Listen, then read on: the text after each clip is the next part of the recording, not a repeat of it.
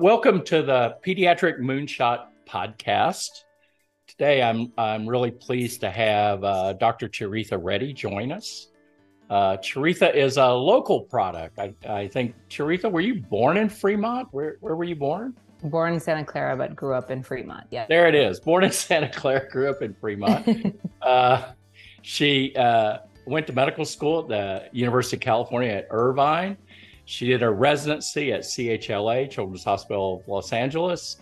Uh, she got a fellowship at Lucile Packard and has gone on to be a clinician there, specializing in pediatric cardiology, as well as has a joint appointment as the clinical assistant professor of pediatric cardiology at Stanford University.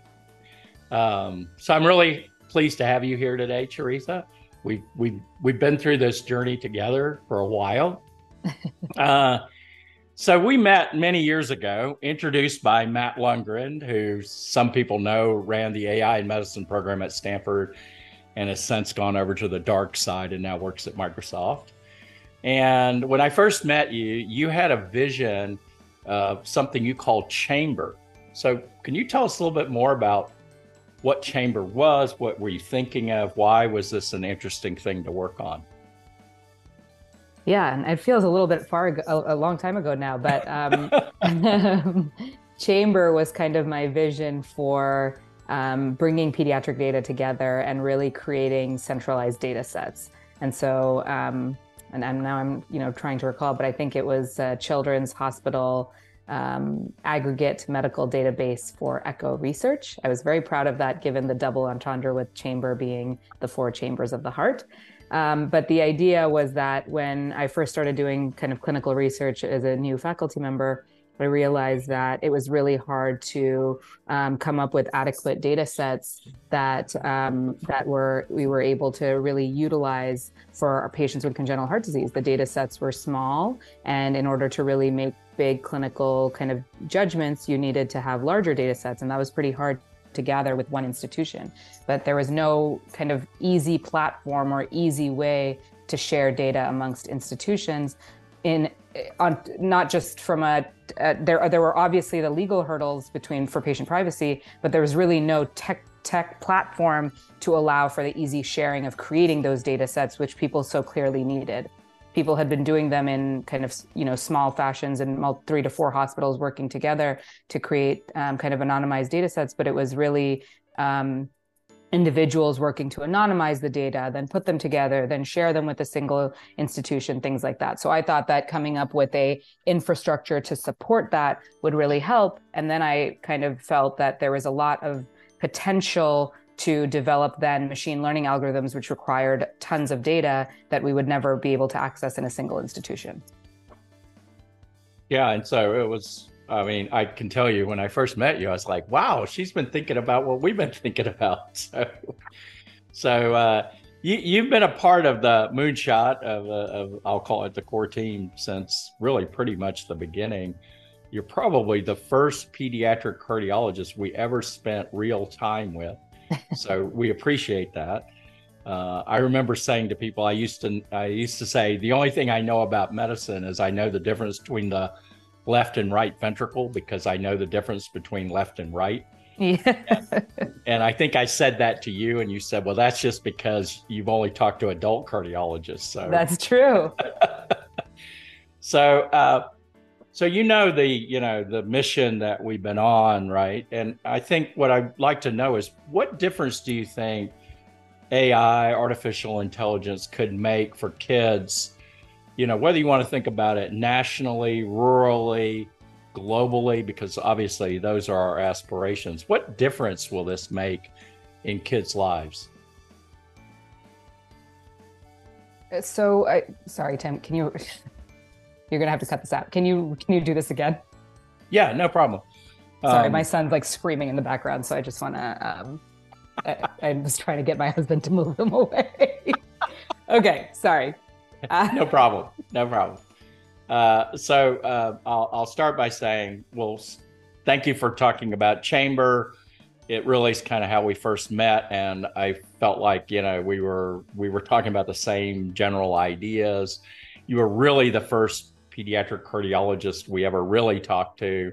And uh, I said, I used to say I knew the difference between the left and right ventricle because I knew the difference between left and right until I talked to you and you said, well, that's only because you're talking to adult cardiologists, right? Yeah. So, uh, so, so thank you for being part of our education in this whole endeavor, in the moonshot endeavor. Uh, as you know, we've talked about the fact that being able to create privacy preserving real time AI applications using data from all million healthcare machines in all 500 children's hospitals could make a difference in children's medicine. But I'm really curious from your perspective, what what do you think the impacts are if we're we can do AI for children's medicine for pediatric cardiology? What will it mean on a global basis? I think the impacts are enormous. I think that there are right now we the way we think about pediatric echocardiography and specifically is that it's really the frontline diagnostic tool for for uh, you know our patients with um, with any sort of acquired or congenital heart disease. We use echo to really diagnose. We use it to manage treatment regimens we use it to evaluate for change we use it for surgical planning we use it for everything. And it's it's really kind of the first line because it's non-invasive. It's you know rel- you know it's relatively non-stressful for a child. It's just an ultrasound probe on the on a child's chest. So they come in for a clinic visit they're getting an echo.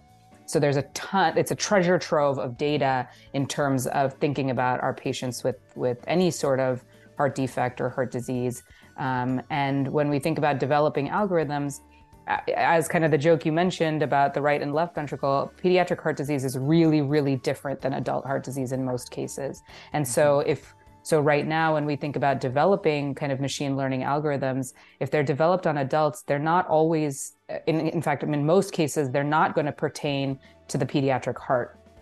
And so we can't we can't kind of rest on all our laurels and expect that we're going to you know benefit from the adults solely. We need to be able to develop these algorithms on our patients models that are trained and validated on our patients. On top of that there is you know the, if we think about this from a global perspective there are going to be large swaths of population that don't have access to, um, you know, pediatric, especially trained pediatric cardiologists, but they still have things that need to be monitored with an echo. So when I think about kind of the impact, I think about it as twofold. One, just developing algorithms that are pertinent to pediatric heart disease, both acquired and congenital heart disease, that are trained on pediatric patients so that they are the most accurate and generalizable for those patients. And that really kind of will allow the innovation to blossom. And then I think the second is when we develop these types of algorithms, I think it could revolutionize kind of rural care or places that don't have access to direct pediatric cardiology or p- direct kind of expert expertise, but still allow us to provide some care so that it, the technology can get into the hands of people who are, you know, really serving as frontline providers. Yeah, I was reminded the other day by uh, our friend Serena that you don't have to go very far to see the difference in in pediatric cardiology care. Meaning, just go to Salinas, which is what maybe 50 miles from where you and I are sitting right now. Uh, and it's not the same, right? Yep. Yeah. Yeah. Could you talk a little bit about um, congenital heart disease? Uh, I mean, this is an area which kind of, in a weird way, broaches both adult medicine, meaning there's a mom there, uh, but also the child. Uh, what are the unique challenges in in congenital heart disease, and what can be what what's the promise of the technology? Yeah, I think I think when we're talking about kind of mom and baby, I think we're talking about the diagnosis of of uh, congenital heart disease as a fetus. So, kind of thinking mm-hmm. about the sphere of fetal cardiology, um, and I think this is certainly another one of those areas where, right now, we've we've still found that there are um, kind of some challenges when it comes to diagnosing congenital heart disease. And um, you know, despite advances in kind of obstetrical ultrasound and and things like that, there's kind of a range of 15 to 30 percent of cases that are undiagnosed with routine prenatal mm. care. And so, still, there are infants that are born with you know pretty significant congenital heart disease that were not diagnosed. And so, there is a gap there that needs to be um, that needs to be filled And when they are referred to, to a pediatric cardiologist, then the, the results are obviously much better and there isn't as much of a challenge. But that gap really exists um, when, when it isn't recognized in their regular screening process. And it's tough because some of the things that are serious congenital heart disease are, you know, not easily recognizable by somebody who's not a cardiologist. So then the mm-hmm. question becomes are there ways that we can make that easier with some of these um, kind of advances in technology. And there have been some already. There's definitely great work in that area, but I think bringing it really to the bedside is, is the challenge so far. Yeah, yeah. Um, uh, you know, one of the things I, I uh, I've learned is that uh, for a lot of people to really kind of focus why this all matters, uh, focusing on a on a case is where where you can learn a lot uh, you know, the moonshot has very lofty goals. We've talked about it, you know, reducing healthcare inequity, reducing the cost of healthcare by, by diagnosing earlier, improving patient outcomes. But if I were to ask you, you know, we're whatever, it's a couple years from now, we're super successful. We've built next generation AI cardiology applications. Can you imagine a kid or a child that was in your care? I don't know, last week, last year, last month, uh, that you could tell me the story of what difference it would have made had we been successful earlier. Yeah, I mean, I think continuing on on the diagnosis of kind of the fetal one, we had almost this exact thing happen. We had a patient who came in and, um, you know, had um, had presented for prenatal care, but unfortunately, at uh, you know, for for a completely different reason for diabetes in the mom was evaluated kind of late in pregnancy around 30 weeks and it wasn't until that visit that the fetus was noted to have serious heart disease that would require immediate surgery. And I think the challenges that come with that are that, you know, there's first of all a lot of sudden, you know, maternal distress or familial distress related to finding out that something is, you know, severely severely wrong. The other is just more things like it disrupts all of the kind of plans for not just the coming weeks, but even the coming years. You're you, are taking the decision out of a patient's hand about how they want to you know manage this, and then also. Um, you know, they have to relocate their whole families. Um, they may have childcare that they would have never thought of for their kind of existing children, or just the fact that they have a child now with you know serious congenital heart disease that they're going to be they're going to need to kind of change their their their lifestyle for in order to kind of help and take care of that child.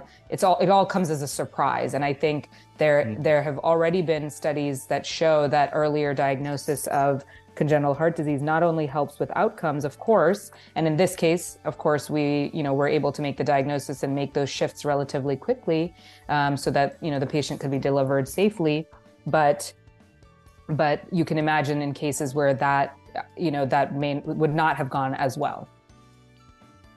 Yeah, yeah, and you know, luckily the kids in this area somehow and got connected to you guys somehow, right?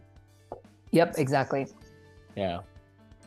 Um, hey, Charitha, I really appreciate you taking the time today uh, out of your busy schedule. I know you just got back from the eighth World Congress of Pediatric Cardiology. Hmm. Uh, what you know, just a few seconds on that. What was that like? It was a great, it was a great conference. It was awesome to kind of see people from all over the world representing pediatric cardiologists and pediatric cardiac surgeons and talking about the advances and you know what's coming next for our field which is uh, you know always always great and exciting but i know a lot of people are interested in what ai and what what kind of the advancement of technology is going to bring just out of curiosity i mean you and i haven't talked about this but what what was some of the sentiments or whatever that came out of the eighth world congress uh, along this line of ai and pediatric cardiology what did you feel like you heard from people what did they think, etc. Yeah, I, can, I, mean, I can only speak to my personal sentiments, yeah. I guess, of what uh, what uh, kind of it felt like. But it, it, feels like people are really excited, and I think people agree that some of the challenges that exist are how do you figure out how to really overcome some of these um, legal and infrastructure uh, related hurdles to um, mm-hmm. create platforms that make sharing and um, you know kind of development of these algorithms easier because people are excited people want to work on it but so far they're relegated to working on it in silos. And so thinking about ways to really uh, blow past some of those while still maintaining patient privacy and honoring our you know vulnerable populations i think are, are definitely the feelings that people um, have brought up. Yeah, and definitely, I think our work on what we call Gemini, building a AI research laboratory for children's medicine, initially really focused around uh, pediatric cardiology, where all the data stays uh, in place, right in in Rome, in London, in in Delaware, uh, and we can learn on that data. I think is you know a big shift in how people think about how you train AI in a decentralized way. Yep, absolutely. I think that will be a you know a big a big mind shift um, and i hope you know something that can really show that there are creative solutions to some of the barriers that have been you know that that, that people have concerns about. Yeah. Well uh, i i look forward to our continuing progress. Uh, you've been a a very valuable member uh, of the pediatric moonshot team, and uh, I don't think we'd have gotten here without you. So thank you. Well, thank you. This is a great, great, exciting project.